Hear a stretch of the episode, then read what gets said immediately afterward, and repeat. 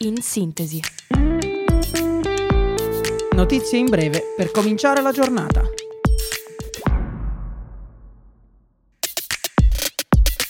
Buongiorno a tutti da Radio Yulm. Io sono Diletta e questo è In Sintesi.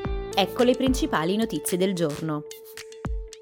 Israele prosegue i raid su Gaza, colpisce obiettivi in Siria nel diciannovesimo giorno di guerra tra Hamas e lo Stato ebraico, provocando oltre 700 vittime. Negato il visto ai funzionari ONU dopo le critiche del segretario generale delle Nazioni Unite Antonio Guterres.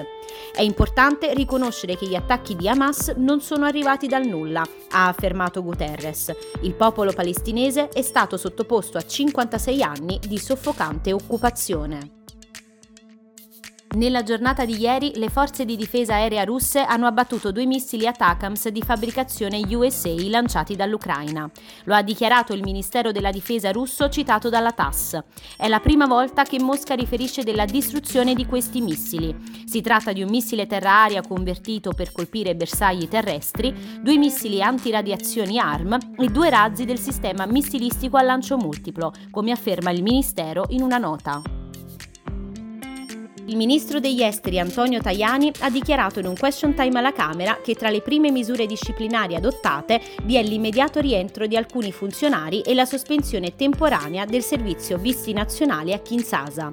È cruciale rafforzare la capacità delle nostre sedi di intercettare le richieste fraudolente di visto e prevenire fenomeni corruttivi, ha sottolineato. Il governo ha come obiettivo prioritario il contrasto a ogni forma di ingresso irregolare in Italia. Il presidente Mattarella riceve al Quirinale la Premier Giorgia Meloni in vista del Consiglio europeo del 26 e 27 ottobre. La Premier ha tracciato un bilancio della crisi in Medio Oriente e dei suoi contatti con il mondo arabo per lavorare a una de-escalation del conflitto.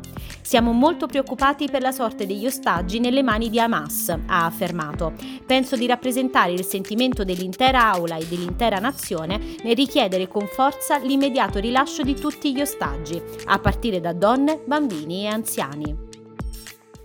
42 stati USA fanno causa a Meta per le funzionalità che creerebbero dipendenza tra bambini e adolescenti. Secondo gli stati, Meta ha creato delle funzionalità su Instagram e Facebook che spingono i giovani a restare sempre più a lungo sui social, attraverso algoritmi, notifiche e il cosiddetto scroll infinito. Condividiamo l'impegno dei procuratori generali nel fornire agli adolescenti esperienze online sicure e positive, ha replicato il portavoce di Meta Andy Stone. Abbiamo già introdotto oltre 30 strumenti per supportare gli adolescenti e le loro famiglie. Max Verstappen vince anche il GP degli Stati Uniti. L'olandese della Red Bull, nonostante la sesta posizione in griglia, è riuscito a condurre una gara perfetta in rimonta posizione dopo posizione. Il già tre volte campione del mondo conquista la vetta. Sul secondo gradino si piazza la Mercedes di Lewis Hamilton, che ha la meglio sulla McLaren di Lando Norris.